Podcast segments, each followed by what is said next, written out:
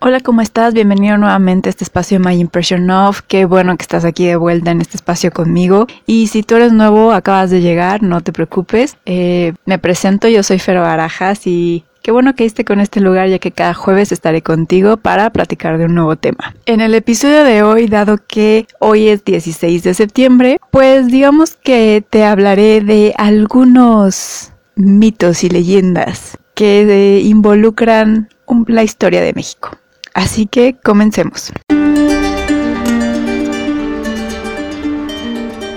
Bueno, pues como decía, hoy es 16 de septiembre, hoy en México se celebra el inicio de la independencia, aunque la mayoría lo toma como en realidad el Día de la Independencia de México. Y justo es uno de los mitos que en este podcast dedicado a esta fecha tan específica en la cual sale el episodio, le vamos a, dedicar. Y justamente empecemos por ese. En el caso de la independencia de México hay pues una infinidad grande de mitos. Entre los que más podemos mencionar justamente es ese de que muchas de las personas, si tú vas y preguntas en la calle eh, cuándo es la independencia de México, es casi seguro que el 99.9% de la población te va a decir que es el 16 de septiembre de mil, bueno, puede que a lo mejor el año no se lo sepan, algunos sí, te digan 1810 pero este es el primer mito del cual vamos a hablar. En realidad la independencia de México no es el 16 de septiembre. El 16 de septiembre celebramos en realidad el inicio de la independencia cuando el padre Miguel Hidalgo da el grito. La independencia original de México se firma hasta el 27 de septiembre de 1821. Así que justamente hoy es que eh, estamos celebrando el inicio de la independencia y el próximo 27 de septiembre celebraremos los, ahora sí, 200 eh, años de México independiente. Ahora que justamente menciono al padre Hidalgo, también eh, hay un gran mito que rodea a esta figura y es que a él se le menciona y desde, bueno, nos, posiblemente también en estos libros de la SEP lo mencionen, pero en aquella época en la cual yo estudiaba primaria y secundaria, si mal no recuerdo, también en secundaria hay libros de la SEP, si es que estoy equivocada y alguien es de México, eh, sí me puede decir si efectivamente mi recuerdo está mal y en secundaria ya no teníamos los libros de la SEP, pero en aquella época, y me supongo yo que con el gobierno reciente debe de seguir esto de que eh, Hidalgo es el padre de la patria. Y si nos metemos más en la historia y justamente abajo les voy a dejar una de las referencias que tomé de Herejes el podcast, que ya se los había recomendado. También ahí por un reel también les comenté que es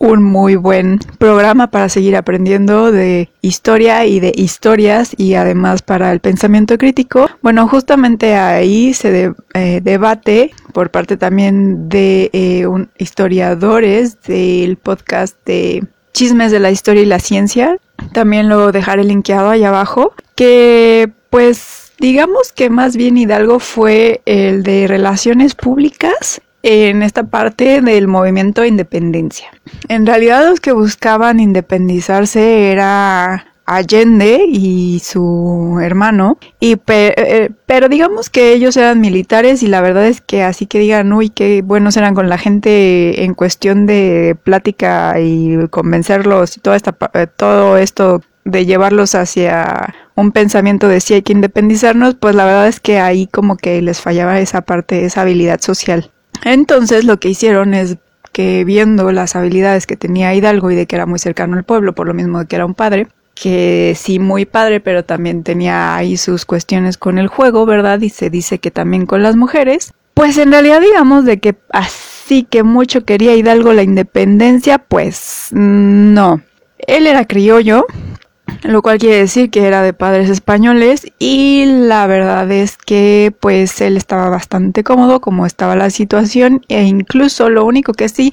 es que él apoyaba a Fernando VII recordando un poco de que en aquella época Napoleón Bonaparte estaba en Europa pues pone a su hermano mejor conocido como Pepe Botella, pero en realidad se llamaba José Bonaparte, lo pone en el gobierno de España y podemos indicar que por su apodo de Pepe Botella, la verdad es que ponía mucho más énfasis en la bebida que en esa de gobernar. Entonces como que mm, no se le daba muy bien. Entonces, pues la verdad es que muchos querían que eh, regresara el gobierno a pues a alguien de de España. Entonces, en realidad, Hidalgo, incluso el grito original, dice que apoya a Fernando VII. Entonces, digamos que no era mucho que quisiera la independencia de México. Eh, más bien solo quería como a lo mejor un cambio y que hubiera más igualdad entre españoles y criollos, pero hasta ahí podríamos decir. Entonces, pues, pues también está ese mito de que en realidad el que quería la independencia y el que organizó todo el meollo del asunto era Hidalgo, pero como podemos ver, no fue él. Él solo fue la cara y la persona que hizo que la idea permeara más en el pueblo. Ahora, moviéndonos un poquito más en el tiempo, otro de los mitos que podemos mencionar dentro de la historia de México es esta imagen que nos ponen de Benito Juárez como un niño indígena que nada más se dedicaba a este, pues ahora sí que a pastorear. Así, así nos cuentan la historia de Benito Juárez, muy por encimita. Eh, y hay que decir que sí, efectivamente, él era de origen indígena de Oaxaca, pero tuvo la fortuna de eh, encontrar apoyo en, en la iglesia, valga la redundancia aquí, porque él es el que abole esta parte de que, o más bien separa la iglesia del Estado y forma el Estado laico en México, pero él en realidad aprendió español en Oaxaca y además él logra estudiar, estudió arte, estudió teología y para eh, ahora sí que ahondar más en toda esta parte de la historia de, de Benito Juárez, porque si me pongo aquí a relatarles todas estas historias, todos estos mitos, pues la verdad es que me voy a llevar pues, como dos horas en cada uno y pues no es el chiste, ya que este podcast como ya te habrás dado cuenta, todas nuestras pláticas la verdad es que son muy cortitas, muy digeribles, entonces pues te lo voy a resumir un poquito más. Benito Juárez en realidad tuvo la fortuna de estudiar, de hecho él estudia leyes y con base a lo que aprende en leyes es que empieza a hacer toda esta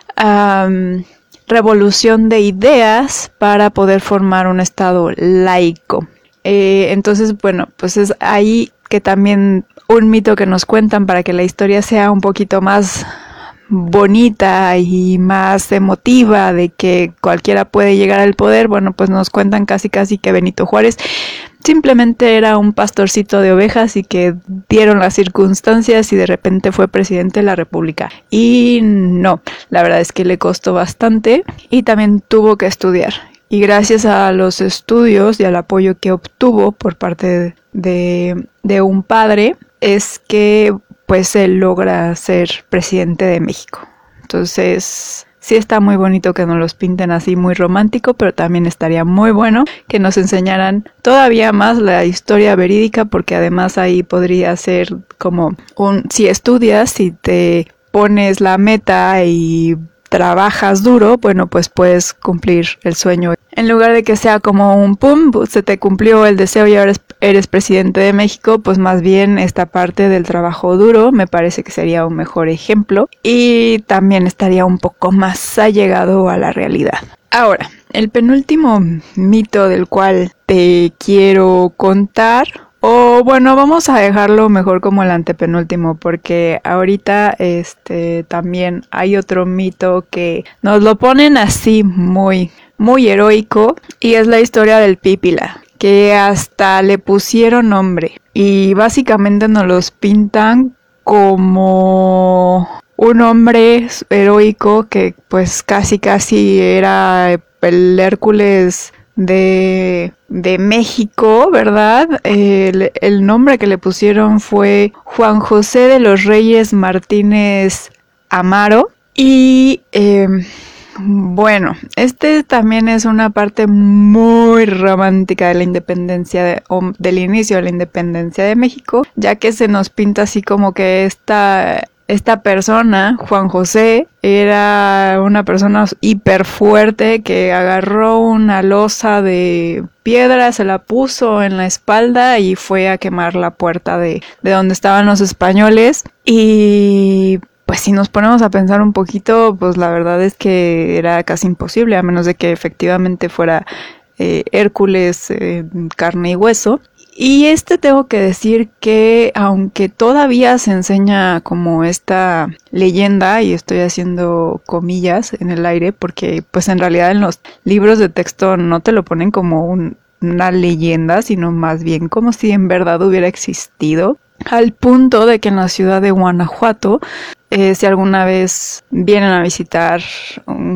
Guanajuato, se van a encontrar con que eh, hay una estatua del Pípila enorme dedicada a, esta persona que en realidad, y qué bueno que ya lo están cambiando, ahora sí, cuando vas a visitarlo te dicen que en realidad es una leyenda y que es una representación de lo que hicieron varios héroes anónimos para poder eh, pues dar un siguiente paso en lo que era el proceso de independencia. No estoy muy segura y si de casualidad tú tienes acceso a un libro de historia de la CEP actual, estaría buenísimo si me pudieras comentar si todavía se enseña así como que el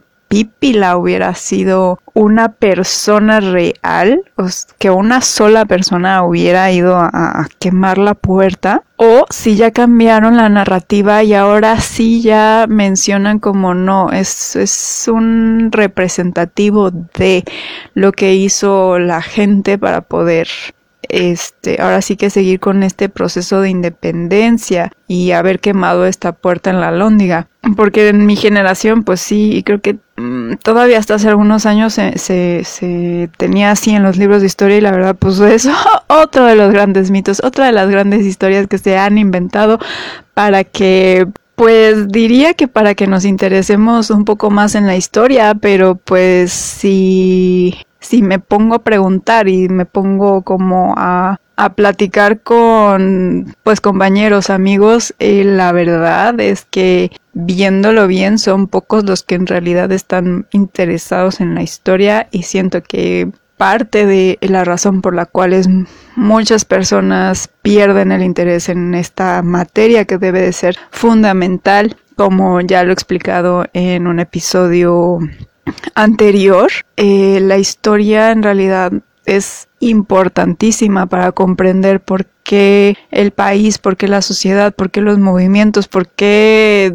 pues ahora sí que eh, el mundo se maneja como se maneja y sobre todo también nuestro país. Y pues si parte de las leyendas que nos enseñan como historia era su objetivo era el que nos interesáramos más, pues mm, creo que no ha funcionado muy bien y lo único que han hecho es distorsionar la historia. Pero bueno, sigamos. El siguiente mito del cual te quiero platicar es de posiblemente el más romántico, el más comentado, que es el de los niños héroes.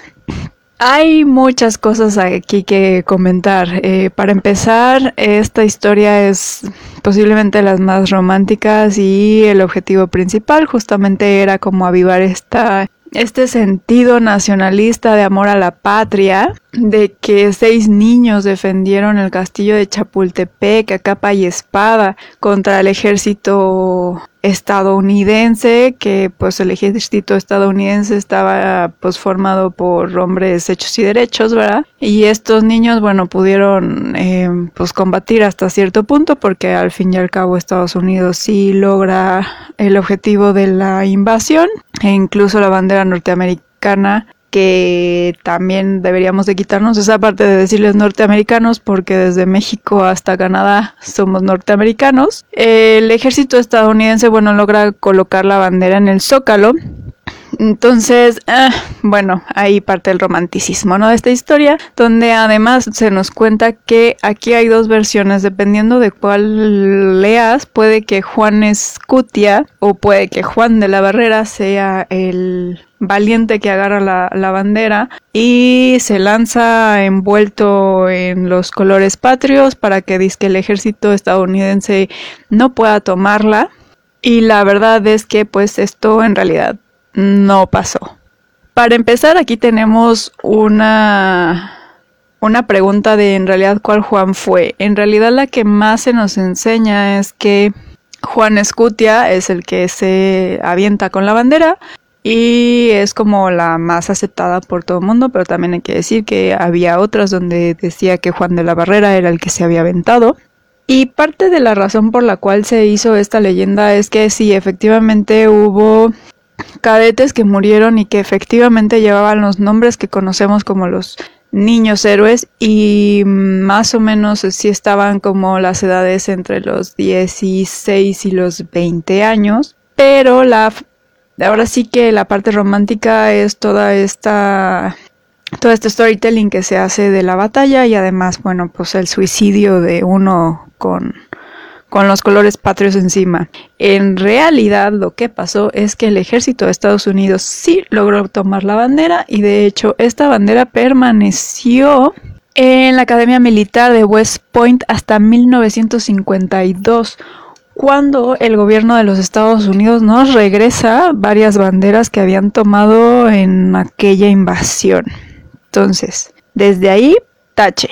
Por otro lado, la Academia Militar en Chapultepec se hace eh, un poco después de toda esta batalla y justamente se arma por sobrevivientes que estuvieron en, esas batallas de cuando vino el ejército estadounidense a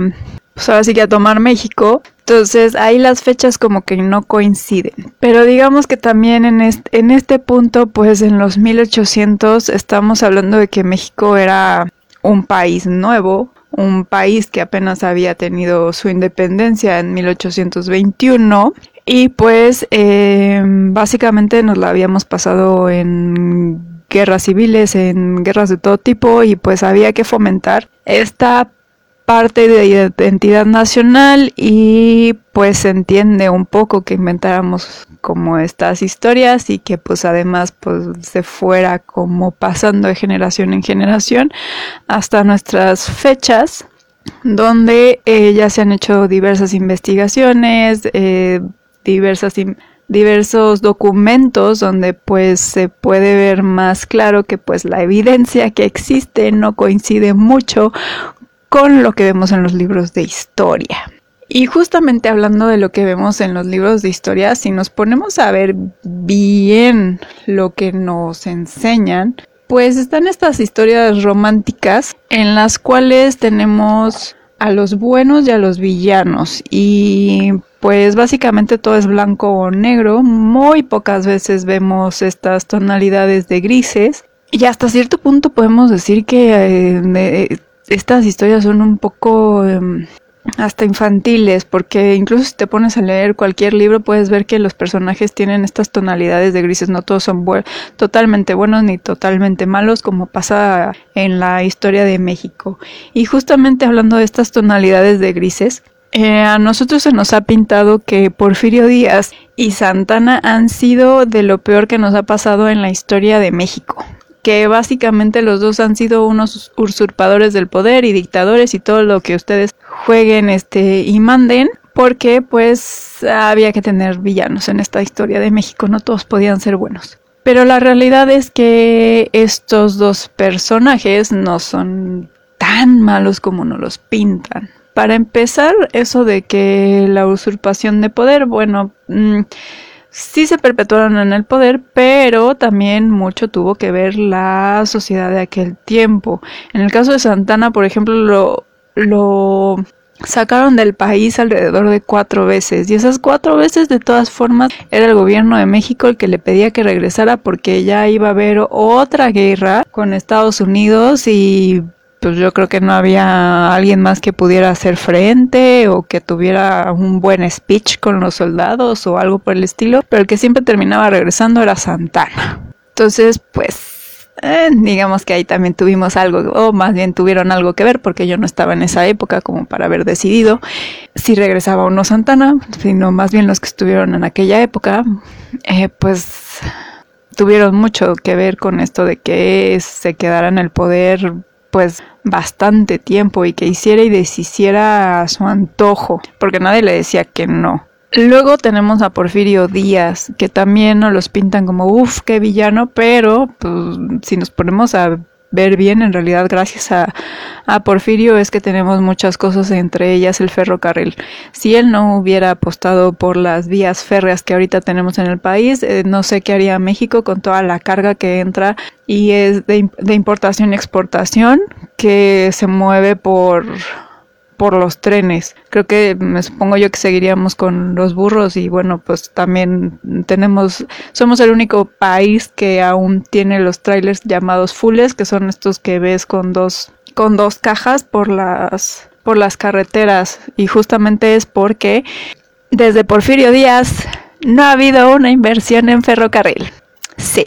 Entonces, digamos que muy malo no fue. Además tenemos esta parte de que pues hizo muchos avances en la parte cultural y pues también eh, esta parte sí de la no reelección que él entró como pues ahora sí que un ferviente defensor de la no reelección al final bueno pues eh, ahora sí que también por cuestiones de de la sociedad de ese tiempo es que sí hay ahí un pequeño periodo en el que ya no está Porfirio, pero regresa a la silla. Y básicamente es por esta um, elocuencia y que pues en realidad lo que el sistema electoral que había en aquel momento que no tiene pues nada que ver con el que tenemos ahorita, pues permitía justamente que él siguiera en la silla presidencial Además de que se las armaba muy bien para poner a todos sus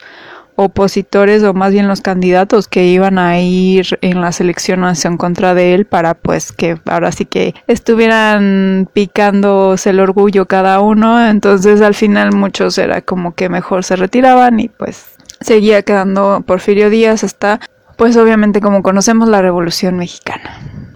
Es así no hay cambio de fechas.